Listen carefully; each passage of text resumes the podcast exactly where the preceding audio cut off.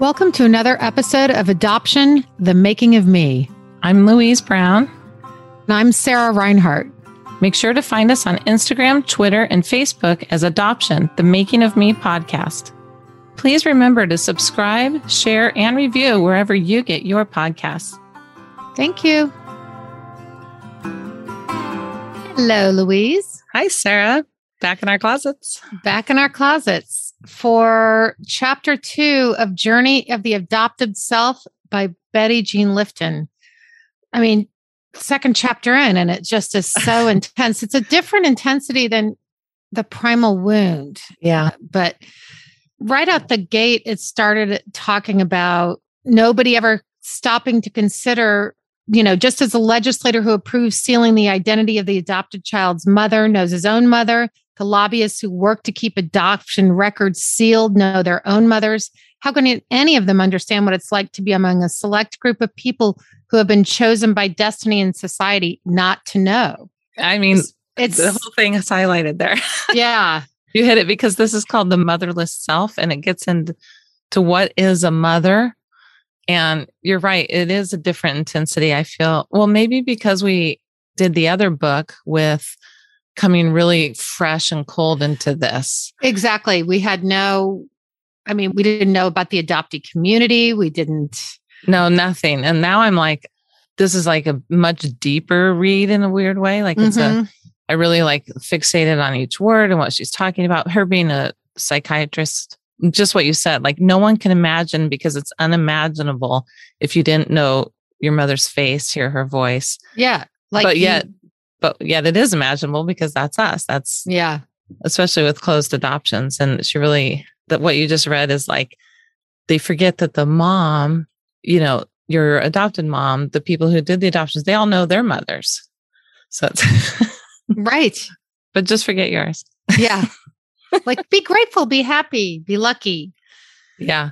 And she gets into the definition of a mother from like yeah. the Oxford Dictionary, which I thought mm-hmm. was interesting to read. I mean, we won't read it on here, but I thought it's interesting to read what a mother is because she was trying to define what we say as the real mom, uh-huh. right? And, and it's both, yeah. right? So it's, it's like both. The birth or first mother would say, "Well, I gave birth, so I'm the real mother," and the the adoptive mother would say, Well, I, you know, changed diapers and got up in the middle of the night to feed and raise them. And both are true.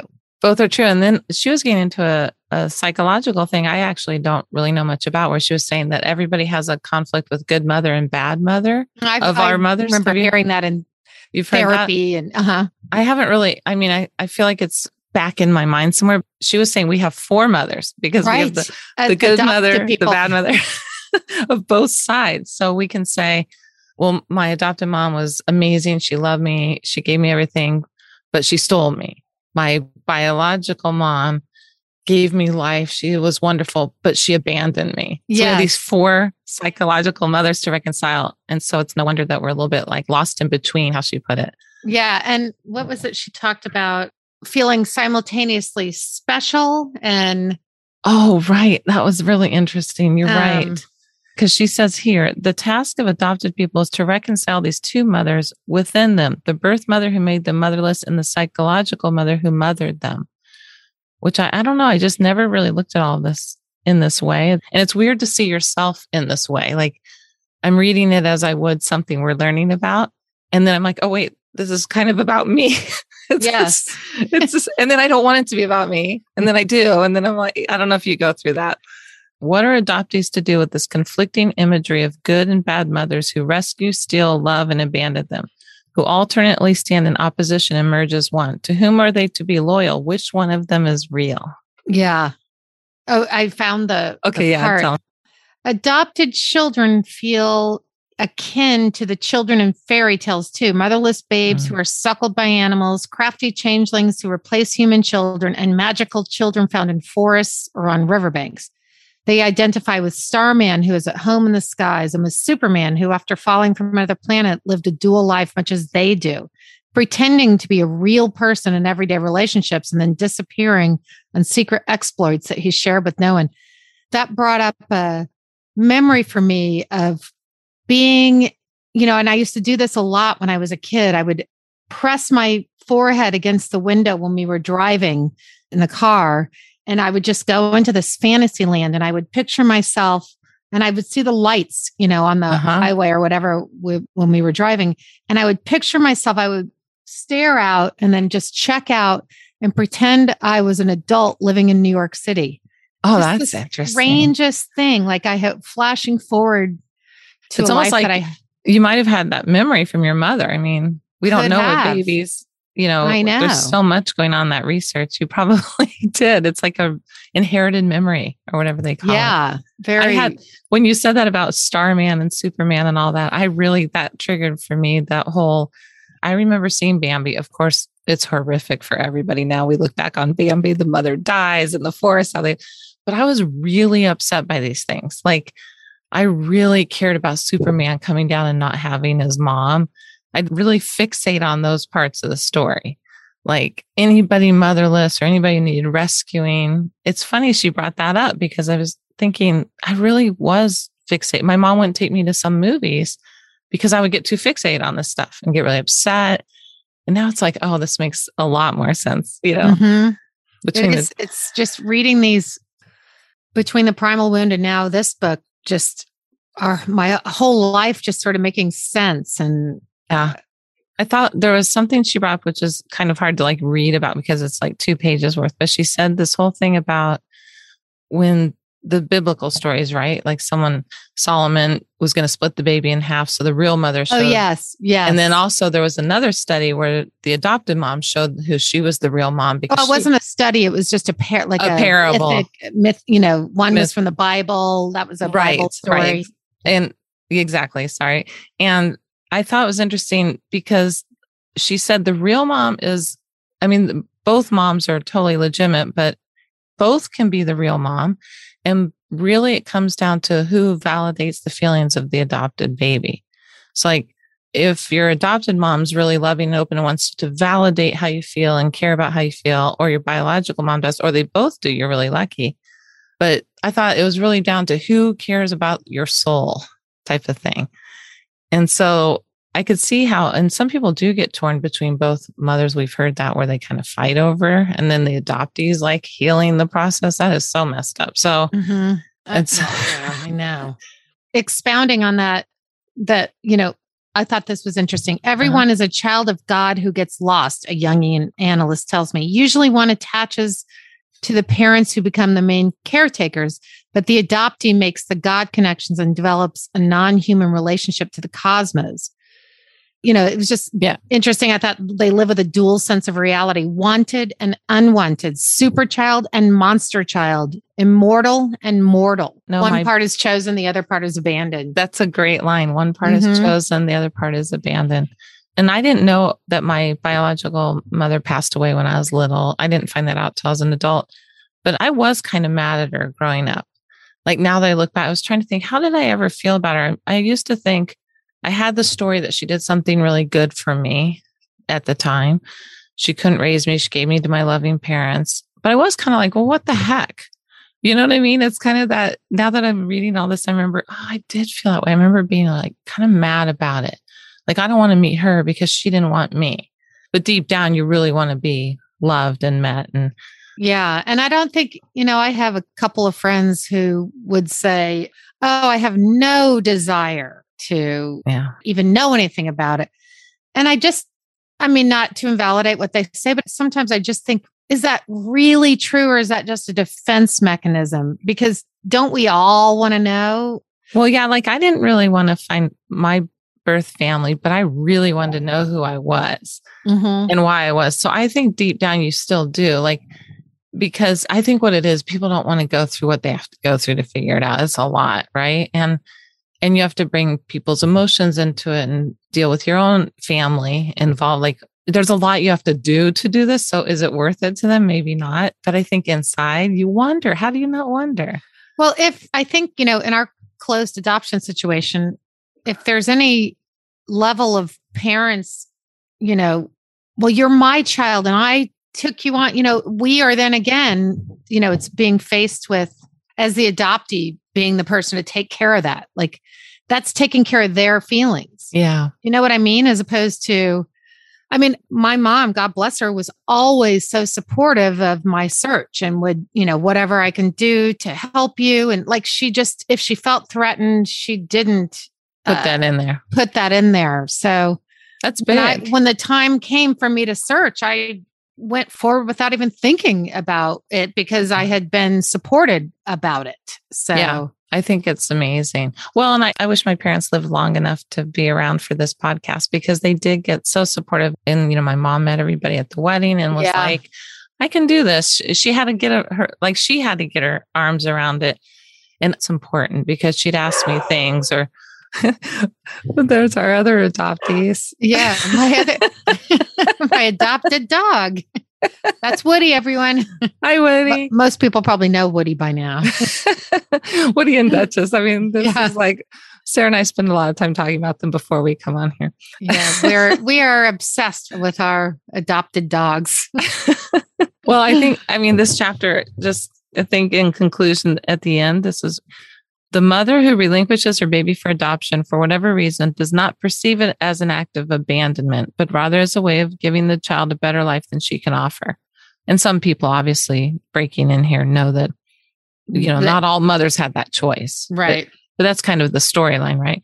She is opting for what the Romans call the cure for chance, the chance to make up for a hapless birth. But the baby, vulnerable and helpless, is not ready to start gambling on chance. It wants its own mother and can only perceive of her disappearance as an abandonment. Mm-hmm. As we shall see, the sense of abandonment and mystery about origins will shape the child's life. I'm like, wow, yeah, our lives are shaped before we could shape our lives. Yes, if you think yes. so, I think you said something on our last episode when we were reviewing it on chapter one, where you said, I mean, what the heck? It's really a crazy thing if you think about it, taking a baby and giving it to another family. It really is. I mean, imagine I was just sitting here thinking if, you know, if that had happened for Jack or Becker, like yeah. how we'd be feeling, you know. Yeah. I mean, the culture has changed so much. I mean, what they told birth mothers, I mean, what they told adopted families, everything was very constructed I mean, by the system. Yeah. And I mean, it's probably the same. Well, the motivation is the same. Ba- yeah. Get babies for, you know, infertile couples or people who want to adopt it's still that motive is still there. They might have changed the the language around it but i think language and hopefully still a big you know market so to mm. speak. yeah it is and hopefully the actions will change around it. That's the main thing. Yeah. So that people are just more aware and handle you know because these are people's lives. You grow up and you want people to be functioning happy people with their lives. Yes. So, anyway, I can't wait to talk to our guest because she's pretty insightful on this, actually. Very. She has a lot to say. So excited to talk to her. Me too.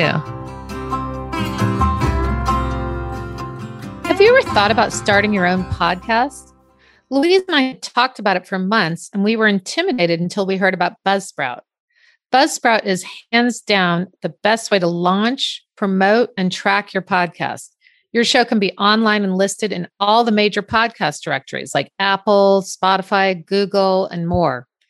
Podcasting isn't hard. Believe me, if Louise and I could figure it out, anyone can.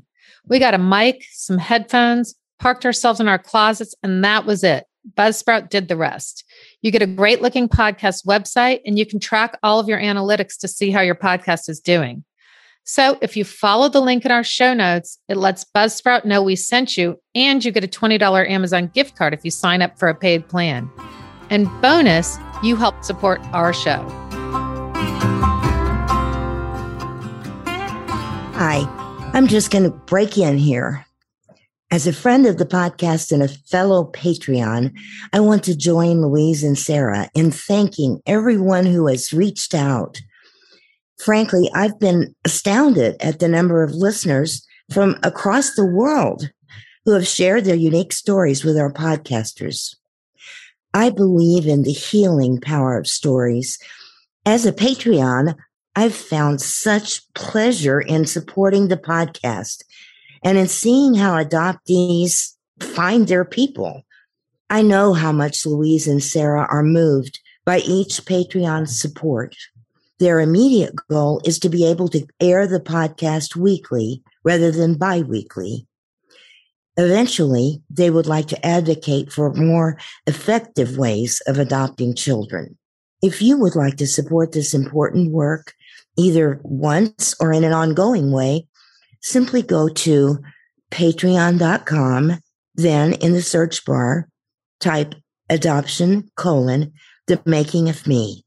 Thank you all, each in your own way, for bringing us together. And now let's rejoin our hosts. Here we are today. We have a guest who actually reached out to us on Facebook, and her story sounded so interesting. And she's been listening to our podcast that as soon as we even heard like a tiny sliver of what her story was, we really wanted to bring her on and hear it. So please welcome Melissa Porter. Welcome. Thank you so much. I'm happy to be here. We're happy to have you. We're very happy to have you. So, why don't we just start out? We wanted to ask you just about your story and how you came to find us and what you would like to tell us about adoption and your relation to it. Sure. So, gosh, I have several overlapping connections to adoption, I would say. And the past few years, I've just kind of been soaking up everything adoption related. So, I came across your podcast, really loved it. The Primal Wound is one of my go to books. So I really got suckered right into the podcast. I have like four copies of the book at all times. I feel like it's a great communicator. So, depending on who I'm in communication with, I've got various books started. If I was in contact with this person, what would I want them to know? About how I relate to this book or when it comes to, you know, adoptive side versus biological side versus extended family or friends, I feel like I highlight depending on who I think my intended audience will be and then I give yeah. them that book. so, great idea. I know that actually is like we've had the same experience where we want to tell everybody like I got to send this to this person. So, I am an adoptee myself.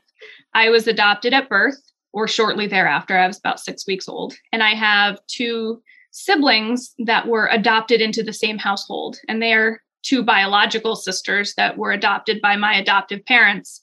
So I have had kind of adoption and contact on both sides of that, growing up with adopted siblings, growing up adopted myself. And years were they later, older now, or younger than you? They're younger. So I was okay. three, and when they were adopted, they were one and two years old. They were living with their maternal grandmother after mm-hmm. their mother was unable to care for them. So they were living there. And an additional twist, which kind of becomes relevant recently, is after we adopted both of them, there was a third child that was also born. But my adopted parents didn't feel like they could take on another child at that point. So the social worker that was involved in their adoption actually adopted the third. Oh, wow. And oh. sadly, we found out that she passed away this week. So it's been oh, the it's social worker or the me. or the child the daughter. Oh, yeah, the oh. daughter. Yeah. There had been some oh, addiction oh, issues that we kind of knew about. So my adopted sisters had stayed close to her throughout their whole lives. And when we were real young, our parents would get us together. So I grew up during childhood with her as like an extended sister. And she had four yeah. or three other sisters. So we all grew up together. In adulthood, we drifted my two sisters stayed very close to her. The three of them were like three peas in a pod all the time. So she had some addiction issues. And there's a family history of mental illness and different things. But I didn't realize until after the funeral and talking with her mom that she'd really been struggling with some adoption related stuff. And I, mm-hmm. I wish I had known. I don't have a magic wand, but I wish I had known that she was struggling so much. Yeah, I'm so sorry to hear that. I know so many people do, right? And this is why we're doing these conversations and absolutely. Just, uh, absolutely. Yeah. So you were adopted and what state were you adopted in? And were you told early on and Yes, so I was adopted in New York and I always knew. I don't remember a time that I didn't know I was adopted. We had the Chosen Baby book. It's a pretty well-known one of the adoption books. It was always on the shelf. So yeah, I I don't remember a time that I didn't know. It was openly talked about. Looking back now, none of us knew what that meant to talk about it. You know, it wasn't a secret, it wasn't shameful, yeah. but we really didn't talk about it either. It was just a fact, it was just there, it was just our reality. Growing up, I looked a lot like my adopted dad. So, ironically, he would go into you know, parent teacher conferences and they would say, We know exactly who you are. You're Melissa's dad. and he'd say, That's really funny because Melissa's adopted. There's no That's reason so that interesting. that yeah. It, it became a family joke. My mom would always say to him, like, what were you up to nine months before June of 1984? like, what was going on? But yeah, so I grew up very close. I always knew that I was born. My birth certificate said there's a city that's north of, I live in the Albany, New York area, mm. the capital region. And the city that I was born was right on there. And I always knew that I, we knew that the two, you know, the two younger girls knew they were adopted. It was just our normal way of life. We didn't know anything yeah. different. Did you feel any kind of, I don't know, some sort of like longing to know where you were from? You know, I there were times when I did. I can remember like in particular, I don't know why this one stands out so much, but I remember in 5th grade on the day of my birthday, I remember watching the clock tick closer and closer to 11 a.m. because I knew I had been born at 11. And I just remembered that year for some reason really sticking out. And I said to my mom, my adoptive mom, I wonder if anyone else out there is thinking about me today. Mm-hmm. And she said, Well, I sure hope so which was kind of a weird response, but I didn't think too much of it at the time. it wasn't brought up a lot. And I did struggle a lot as a teen. I really, I struggled to feel like I didn't belong anywhere. Mm-hmm. I, I hopped group to group. I became, yeah. I was a chameleon. I became yep. whatever group would take me at that time. That I was, seems to be a recurring a, theme among adoptees. Yes. Yeah. But I, if you had asked me then, and actually I had, I had a therapist then when I was about 14, 15, I was a cutter and my parents sent me to a therapist. They never asked. I don't even think on any of the intake paperwork that they even identified I was adopted. But what? They certainly asked, like, why, you know, why? Why are you so upset? And it was like, I, I don't, know. know. I don't know. It just like something doesn't feel right. I'm just fundamentally unhappy at my core. And I remember, you know, a best friend saying, like, you just need some ice cream. I don't think that's it. I don't think that's going to fix it, you know? If you had asked me at any point up until probably like three years ago, I would have said, no, I'm happy I was adopted. I'm like everything's, and I still am. But there's also all of these other pieces now yes. that mm-hmm. I never, never knew were there. You were in the fog, so to speak. Yes, very much so. Yes. Yeah. And I would, there was a bit of a breakthrough when I was about, probably about 25. I was living in Boston with my fiance and I was just home for a weekend and I remember saying to my parents, you know, I always thought when I turned 18, there would just be this magical file that opened up and it'd be like, mm. here you go. And my dad looked at me and said, Oh, did you want that information? like, does it exist somewhere? And they had a folder of information that they said, Well, you never talked about it, you never asked. So we didn't want to give you something that you didn't well like they just didn't think it was on my radar yeah. um, which goes to you know like i said we were it was never a secret it was never shameful but obviously we never we never talked about it. It just and and didn't you know it had the typical non-identifying information but you know i found out a lot of pieces that day to my story and i didn't start search i would that was pretty hard for me that day to get those pieces. Oh, yeah and it was probably another i didn't start searching until my daughter was born a couple of years after my daughter was born which again very typical like a lot of the stories when i hear some of your guests on. It's the same type of age and life stage when people start to get curious and start looking for those answers. Oh yeah. Sarah and i have talked to several people recently who haven't even been on and it's the same exact thing.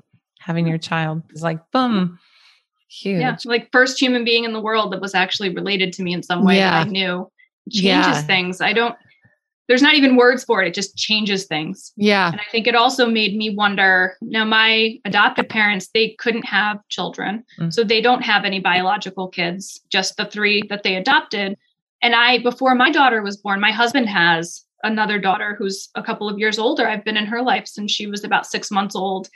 And, you know, people say you don't love your bio kids any differently than you do your other kids. And I always thought, well, my parents don't know that because they've never had that. They have nothing to compare it to. So I guess I was lucky. They didn't have anything to compare it to.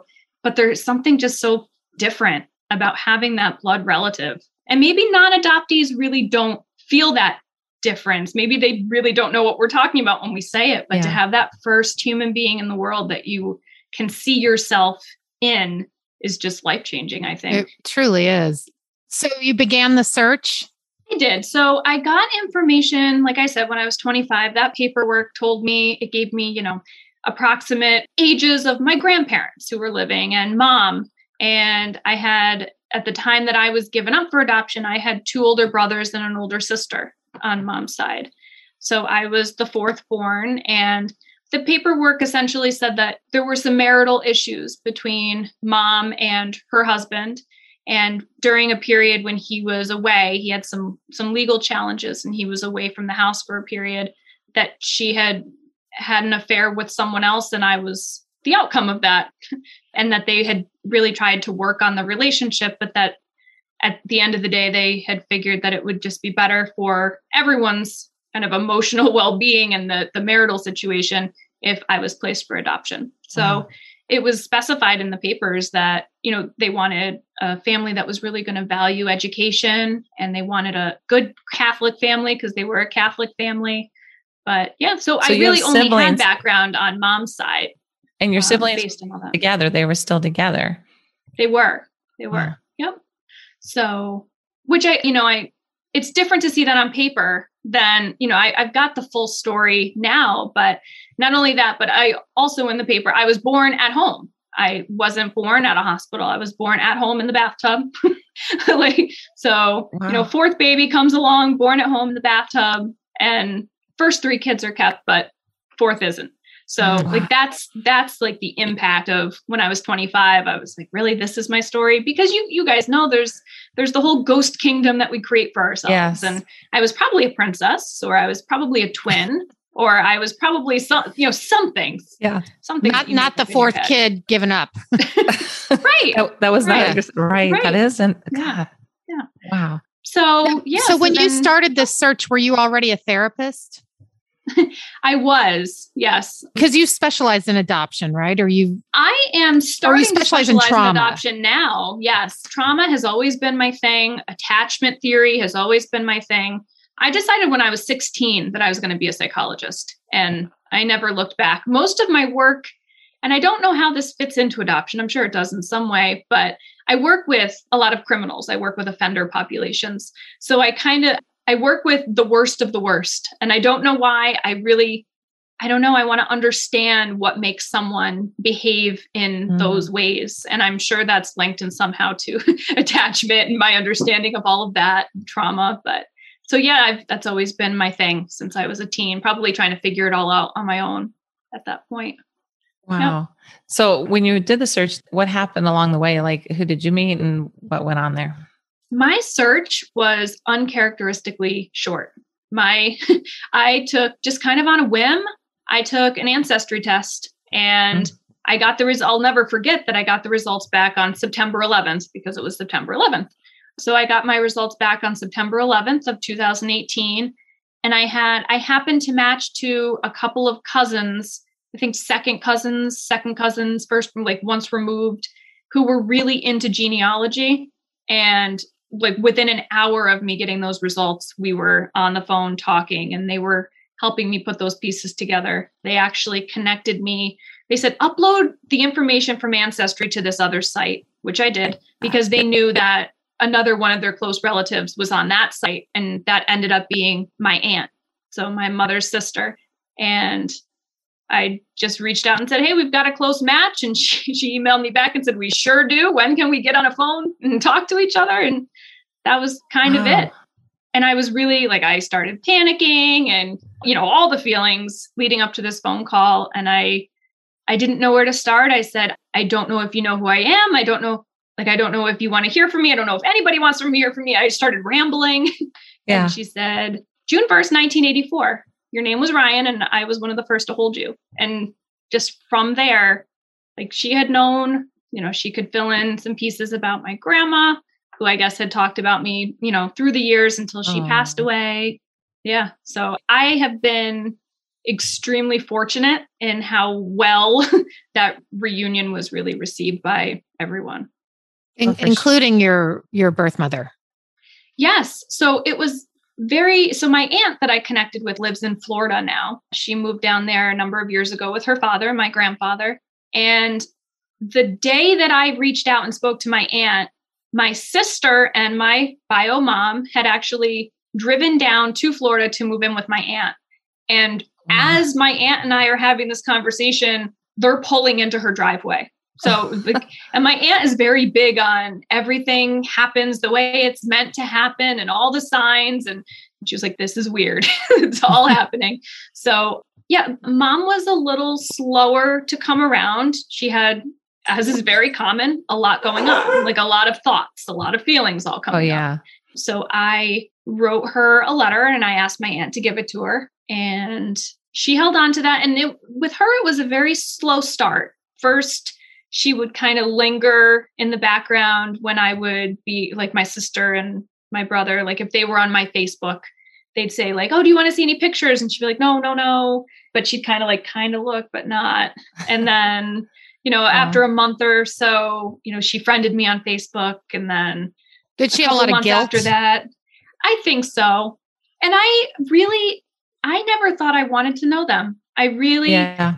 I thought I would do a drive by and see if anyone was there and just see what they looked like. I really had no interest. I call, I called a drive by. yes. Yeah. Dabble. I really and, just dabble. Mm-hmm. and I really after getting that information when I was 25 and realizing I had these siblings, like why would they want to know me? Like why would they want to know me? I probably messed up their happy family, right? and that's not the case. So my three siblings that were already born when I was born, they were not all born to her husband. So she oh. had the two older ones she had before she met him, and he had adopted them. And then they had a son together. And then I came along. And after I was adopted, three years later, they had another little girl. So wow. her, you know, and, and her, too, and they, I was like, she never knew. Why would she want anything to do with me? She doesn't know. And she was not given up for adoption. Right. She was not. And did so they stay together yeah. for all those years? The That's what I was wondering. They did not. So my sister was born three years after me. And then there was a period of time when they were separated. And then they ultimately remarried later on and then separated again. And he passed away in 2002, which I, I think if, and I had already gotten some of those pieces before I reached out to the family. I'm, I'm not sure that I would have if he was still living you know, I wouldn't have wanted to. I know a lot of adoptees feel like it's their right to kind of seek their answers. And I, I don't know. I never felt that. I didn't feel like my getting answers was worth really do, potentially doing damage to other people. And I didn't know if my siblings knew about me. I didn't know if their marriage had worked out. I didn't know any of those things. So and, I don't know what I would have done if they were still together, but I, I do think I would have approached it pretty differently. What about your siblings? Do they remember you being born and what so, happened to you or your mom being pregnant and that whole situation? So, my brother didn't spend a lot of his childhood living with her. He actually lived with our maternal grandparents for most of his upbringing. Hmm. And they're not sure how much they remember her being pregnant or me being born, but I was always talked about. Like oh. they were told that I was their sister. I've learned, you know, there was a Christmas ornament on the tree every year with my name on it. Like I was I was very present. My grandmother talked about me. My oldest brother oh, wow. does not have a recollection of any of it, which he's, you know, he's like, How did I not know? Because he was five or six at the time. And he said, But you know, come to think about it, everybody always talked about Ryan. He's like, and I always just thought it was some guy. so it's possible, you know, he, he probably did hear and just didn't put the pieces together. But yeah, it's so interesting no, that they would always knew that they talked about you and had a ornament and it kind of begs the question well then why did they give you up for adoption it's interesting right.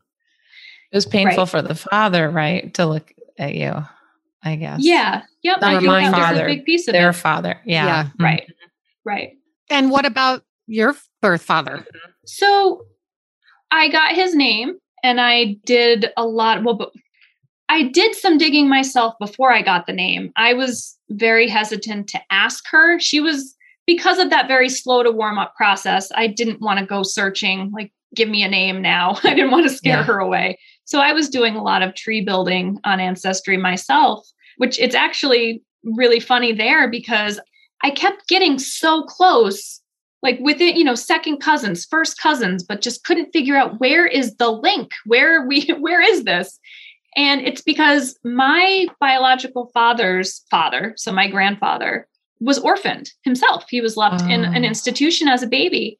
And he had a name. He was given the name and he kept that name, but he never had any connection to the family. He didn't know where he came from. So through my searching, I've actually solved like two generations of mystery wow. where this for other people. From. Yeah. yeah. Yeah. Wow. And I found so his mother had gotten pregnant very young. So my great grandmother had gotten pregnant very young by the family chauffeur and had been quickly married off to someone else in yeah. the meantime. So she ended up having the baby and he was never adopted. He grew up in an orphanage and never had any other family. And I think there was some trauma there yeah. that was passed I down. Can imagine. Um, but I ended up finding so my great grandmother, her daughter, so my grandfather's half sister, and she said, on my mother's deathbed, she told us that we had a brother. And she's like, but we had no idea where to start. We didn't know anything about any of it. So, so I helped them solve that mystery. this That's incredible. yeah, it was. Re- it was really cool. It's um, that tenacious adopted person's like private investigator. Private investigator. yes. Yeah. Yes. It's um, another and, thing we and, all seem to share. yeah. And that chauffeur, that Italian chauffeur, actually ended up. I'm trying to think of what the connection is because I always forget what it is. But his sister, I want to say, or his niece, married into my adopted family. Oh, so my goodness. My grandmother, what? who I was very close to, her brother's wife was like somehow related to that family. So it's like a couple of generations away, but That's and it's crazy. weird because I grew up knowing I was French and Irish, which is what mom's side was, and I had no background on what dad's side would have been. But adopted, mom's side was Italian and dad's side was English and German and a whole bunch of stuff. And I never took to that. I always made this like conglomerate of I'm French and Irish and Italian. And that's what I am. That's what my bio dad's side ends up being 100% Italian. So it's very weird how it all works out. That's really You're from the upstate New York region, right? Yes. Maybe maybe we're related back there yeah. somehow because I'm from I'm from that area too. And I'm Irish and English and mm-hmm. yeah. So did you find him then? I have. I have found bio dad. I have not met him. He has three other kids and I've met all three of them I mean, we have, we're fine. There's no animosity there. We're not super close. We're not, I was immediately taken back into bio mom's family. I was like, it's like I was never gone. My sisters and I are like best friends. My oldest brother instantly took on the role of protector that I know he would have taken oh, on like when nice. we were kids. You know, I've been to the family weddings. My aunt jokes are my grandfather passed away last month and one of my uncles and she's like well you're in now because you've had two funerals and a wedding so you're you're official but yeah it's and it that is weird too because in a lot of ways i feel like if someone a couple of generations from now is doing an ancestry family tree it's almost going to be like the adoption never happened like i really yeah. was very much absorbed right back into this family right where everything was I don't know. It's nice. I feel so welcome there. And I'm out of all of the kids, I'm the one that looks the most like our mother, but I look very much like my siblings. And it's like they always say, like, it's so weird that you just like you're okay with us because we're we're like a hard family to just assimilate into. And I say it feels like home. It just has always wow. from the first day, it just felt like home. And do, how does your adopted parents, how do they feel about your family and your adopted sisters who you're close to with your mm-hmm. new siblings? So, old siblings. My adopted parents want to be very supportive. They kind of immediately took to, so only one of my siblings lives in the, the same area as me. One sister lives in Florida, the other one lives down in South Carolina. So I have one brother that's local. And my dad immediately said to him like well if you get a sister out of this i get a son out of this and immediately like took him right under his wing wanted to buy tickets and hop on a plane and bring me down to meet my bio mom when we found that out i think in some ways they want to be too involved at times mm. mostly my dad and i think that's his way of coping with it like yeah. he knows what's going on at all times then he can kind of have a finger on the pulse of where everything's going. yeah. And I've needed to put some separation there Mom talks about it less, and I'm sure it's very difficult for her. November has become a real month of advocacy for me on social media. I blog and I post articles and I share different stories that I find. I make it really all about adoption awareness. And I did a story on my blog last year that was kind of like a letter to my adopted mom. And it was kind of taken from bits and pieces of other versions that people, you know, I was like, these are the pieces that resonate with me. And she's not a very touchy feely emotional person. So, you know, she, I sent it to her by email and I said, let me know if you're okay with me posting this because it's no secret that you're my adopted mom. So may, I want to make sure you're you're good with this first. And she said, I think I needed to read it just as much as you needed to write it but we've never mm. talked about it since. So I we know it's really it's hard. That. Would you share that with us? We'd love to see that. Yeah, yeah, I'll send you I'll send you the link. I've got a couple. Yeah, every year I say this month I'm going to post something every day for the 30 days of November and every year I am just mentally done within the first week. It's just so hard. I have to make it less personal and more about like other people's stories and other research and things that I can share because if I put too much of myself in it's just draining it's really draining. So back to what Sarah asked you, you met your biological dad? I do. She hasn't yet. Oh, you haven't. Right. Okay. No, you met the, just the siblings. Right. And, and, why why haven't you? he really hasn't had much interest. Did he know a, about you? I believe the exact words he said to my brother were, "Yep, that sounds about right." Oh. so I think there had been, you know, mom was navigating some of the same parties that he was. And I think there were rumors when she stopped showing up at the parties, but he never investigated that further. He did not. So, my three siblings on his side, two of them are much older than me, and one is much younger than me. So, and they're different moms. So, his two oldest have one mom, then a period of time when he wasn't with anyone, and then he was with the mom of the younger one. And so he's he not wasn't, with either of them now he wasn't married when he was with your mom. Correct. When she had the affair. Okay. Yeah. Yeah. Ah. So he's, you know, mostly been alone for most of his adult life. And I think the kids mostly grew up with their moms. So I don't know that he really knows how to navigate a father role too much. Yeah. So there was a period of time over the summer when he was really sick and in the hospital. And I got like this panicky, what if I never get to meet him? Mm-hmm. Um, but now he's better and that went away. so I don't I don't know if I'll pursue it or how rigorously I'll pursue it. I think Does he live near you? He does. Yep, he lives in the area. I think in my mind if I had not been adopted, I don't think it would have been any different in regards to him.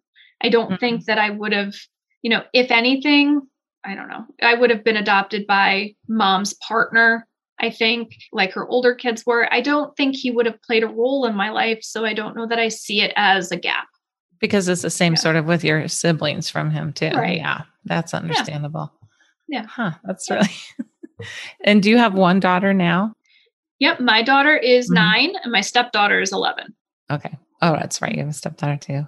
Yeah. Yeah. So, and your sisters that you grew up with, how are they doing?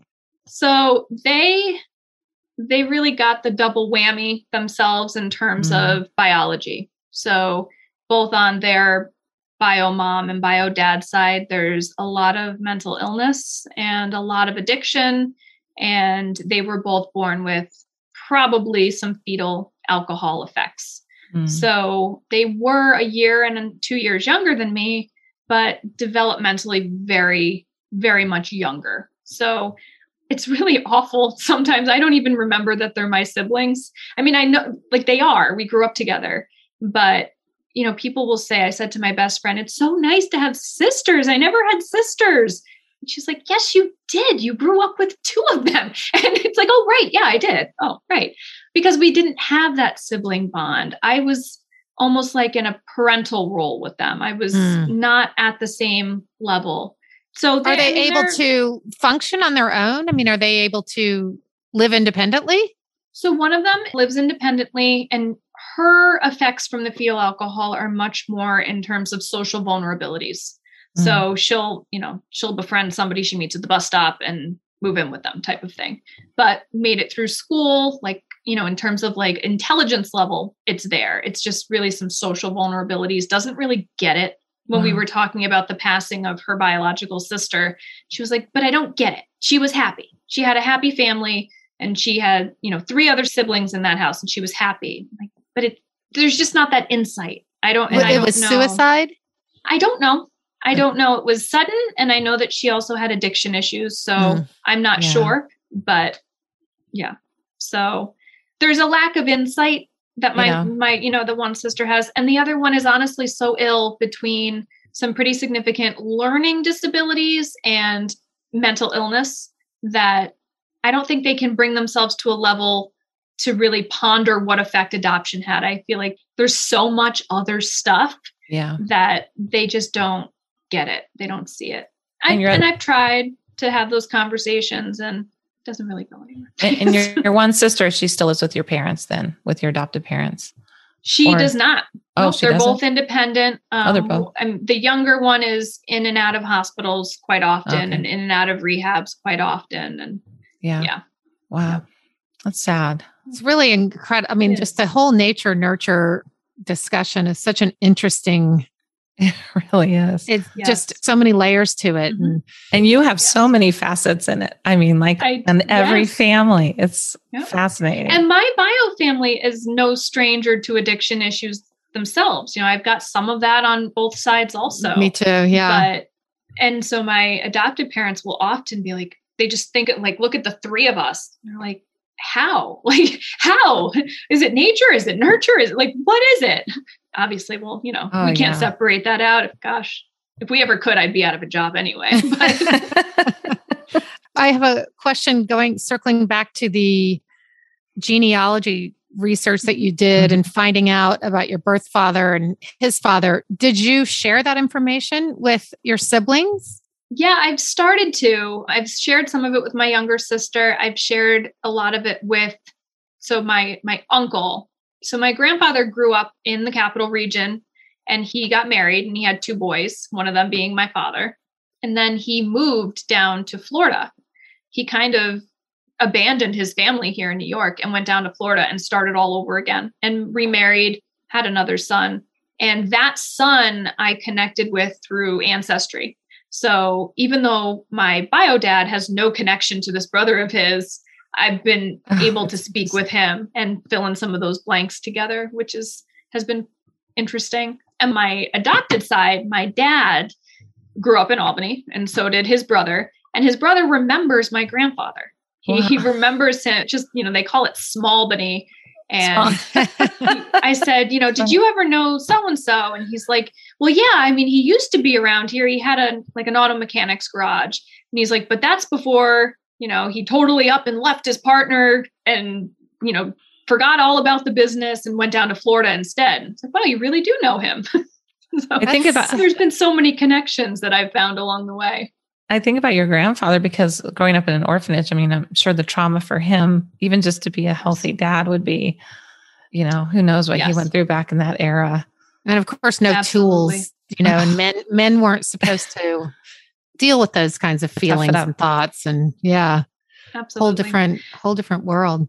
I've been saying that I want to put a packet of information together and give it to BioDad just so he has that history I keep saying I'm going to do it. I was going to do it for Father's Day.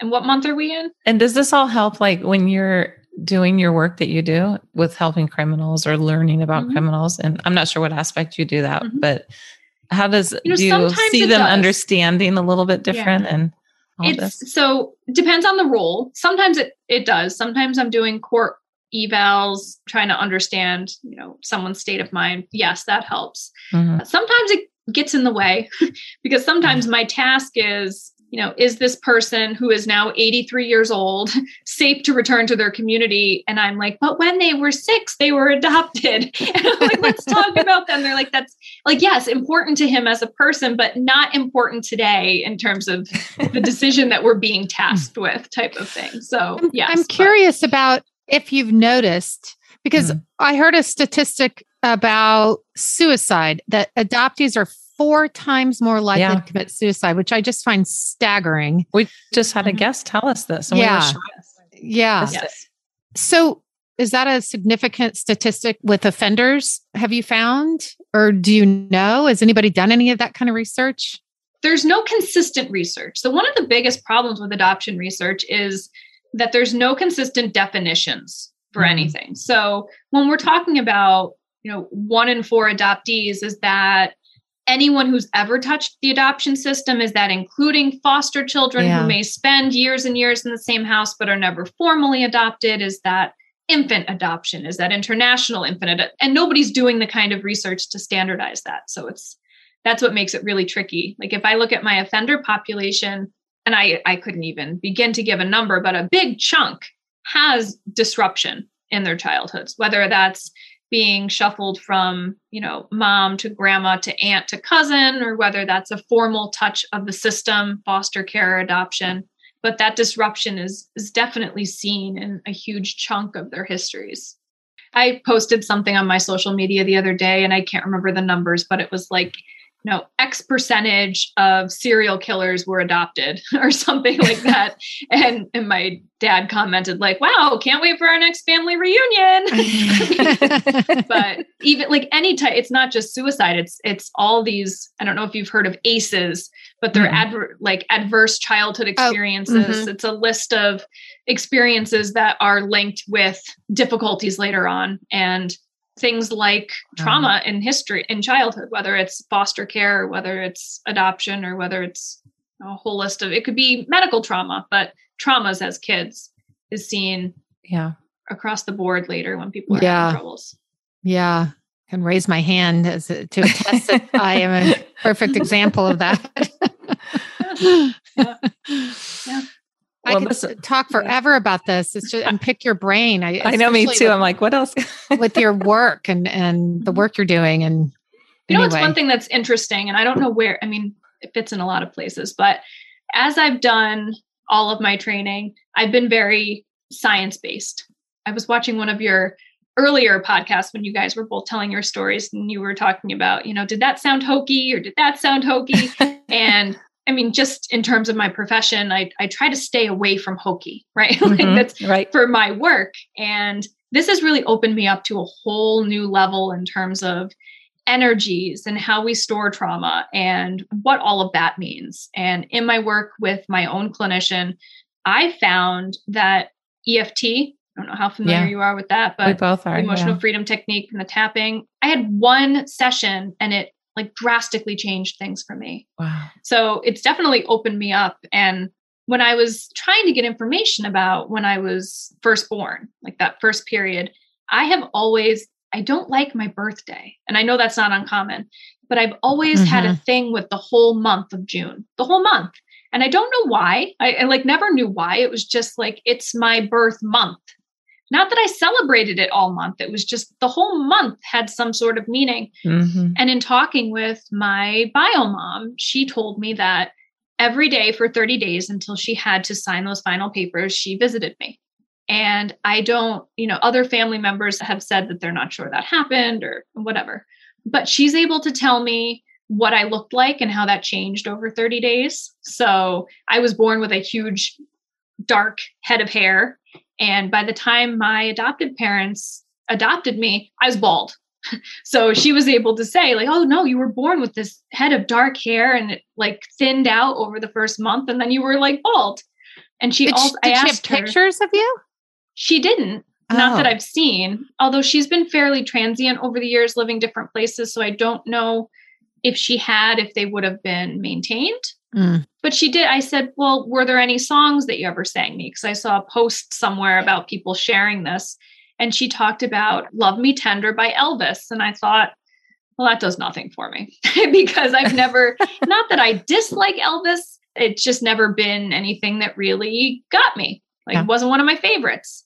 And then I was on another website people were talking about, and they have these music boxes that you can have made with songs that are early lullabies. And I turned that song into a lullaby, and that got me. So it's not Elvis singing it, and it's not like a recording of him, but if it's just the melody, mm. that gets me. So, in terms of like storing that energy and storing those early emotional yeah. experiences without, you know, pre verbal, so without having any of those words, I'm a believer in the hokey now. yeah. Yeah. we are too. We've had a, yep. Oh, because there's just those deep feelings, like the sixth sense of something, and yes. you can't. We try to explain it to others. To ourselves, we understand it. Sarah and I talk, and we are like, "I get it, I get it." But you know, you talk to outside people about it, and they're kind of like, yeah, "Okay," you know, yeah. with the yeah, eye roll, absolutely. or you can kind of mm-hmm. see them going, "Mm-hmm." But mm-hmm. I had a friend and- who she was not adopted, but her mother, she was a late pregnancy that they unplanned, and her mother sat every single day of her pregnancy on the base in the stairs down to the basement in the dark, sobbing about oh. being pregnant. And how that affected my friend and growing up and the, the way it manifested and later in life is so interesting. Yeah, I believe uh, that. Yeah. Yes. You know, I found out that in conversations with BioMom, she had wanted to keep me. And I do think mm-hmm. that that I would love to do research on oh. the different outcomes for people that had that in utero experience versus you know, the one that you're describing where they're upset all the time. She had planned to, and that's kind of her story, but she had really hoped that I'd be able to stay. And when it became clear I couldn't, it was after, you know, after I was born and I was clearly not preterm. the joke was up. So, but that tells me that for nine months, I did have that. You know, I didn't grow up with the tears and the sobbing and the yeah. the feelings that go along with that. That makes me sad, actually, too, because you know how much pressure she might have had to put you up yeah. for adoption and not wanting to. Yes. And God, it's it would be slow to get to know you if you're her, because mm-hmm. that to put that away, that pain mm-hmm. is a lot we have talked about it. I don't dig. I'm kind of just happy to have her as a presence in my life and yeah. we have a good relationship. You know, I moved from the capital region, so I'm about an hour away now. And she'll come spend the weekend at my house and she's the third grandma to my daughter mm. and we're picking up just like I am with the other members. So it's, you know, once we got over that initial hump, which I totally understand on both sides. Yeah. No, we're we're in a really good place. And this is neat for your daughter. Your your daughter has this big extended family. Like that's yes. really welcoming. That's really cool. Yes. That's yes. so great. Her best friend is my sister's daughter down in, in Myrtle Beach. Oh. They FaceTime each other. They're on the phone for hours every day. And me and my sister are just texting in the background, like, did you just hear them? They're like real cousins. We're like, well, they are real cousins, but they're, you know what I mean? So it's been That's great. so great. That. I'm so that just what this is a great story. Thank you so really much for is. sharing and oh, thank you for having me giving me us the time and being so yeah. just open and honest about everything. Yeah, yeah. really. It's been really the only way to be with this stuff. I have it found really so many is. people reach out to me because I am open and honest on my social media platforms and when they themselves are struggling or they have a teenager that's coming, you know, 12, 13 and all of a sudden that adoption they always seemed okay with maybe not so much. You know, I, I want people to know that there are resources. There's no adoption's not going anywhere. And for good reasons, oftentimes, but we can do it better so mm-hmm. that the lasting yes. effects aren't as as breaking. You know, I see so many people broken from this and it, they don't have to stay broken. Yeah. Oh, that's beautiful. Yeah, that's a great message. Yeah. Mm-hmm. That's what we're hoping to do. So we love having you here to help yes. us just even have these conversations. It's wonderful. It's nice oh, to like, you know, when you're out of the fog and you can speak to that. That's a really, it's a great, yes. great message. Yeah. Okay. Well, thank you. thank well, you so thank much. Thank you so much. this has been amazing. Yeah. And we'll keep in touch definitely. Yeah, thank for sure. You. Yes. Okay. Absolutely. Bye, Melissa. Bye, Melissa. Bye. God, what an interesting person Lissa is. And so bright and deep and knows her stuff. She, I was really impressed with her. I was really impressed. And you and I and, and Melissa talked about it, but just at her age too, to be able to do this, you know, being so cognizant of it all at 25 mm-hmm. and then going through it for many years after and just having that time now to know her family. I just think, and to know all her family and for her daughter, she's having such a neat experience. It's fascinating to me. And how great that talking, you know, when we talked about adoption needing to be, you know, to make it work, like she is making it work in terms of now her daughter obviously wasn't adopted, but just having that cognizance and awareness as a parent. Yes. To understand what your issues might be or any of that. that would oh, keep yeah. you aware as a parent. I like that. And just so open, like this is who I am and this is what's happening and come on board or not. I like that message. Like I know. And just, what good boundaries she has. Yeah, she really and understanding all of it and just the work she does. Yeah. She's a neat person. I would love to have her on for a whole nother segment. Of- I know. Pick her brain about just her work would be God, great. Fascinating. So. Yeah. Well, we when, always say it. go ahead. You say Another it. great episode. Another Sarah. great episode, Louise. See you, See next, you next time. time. Bye.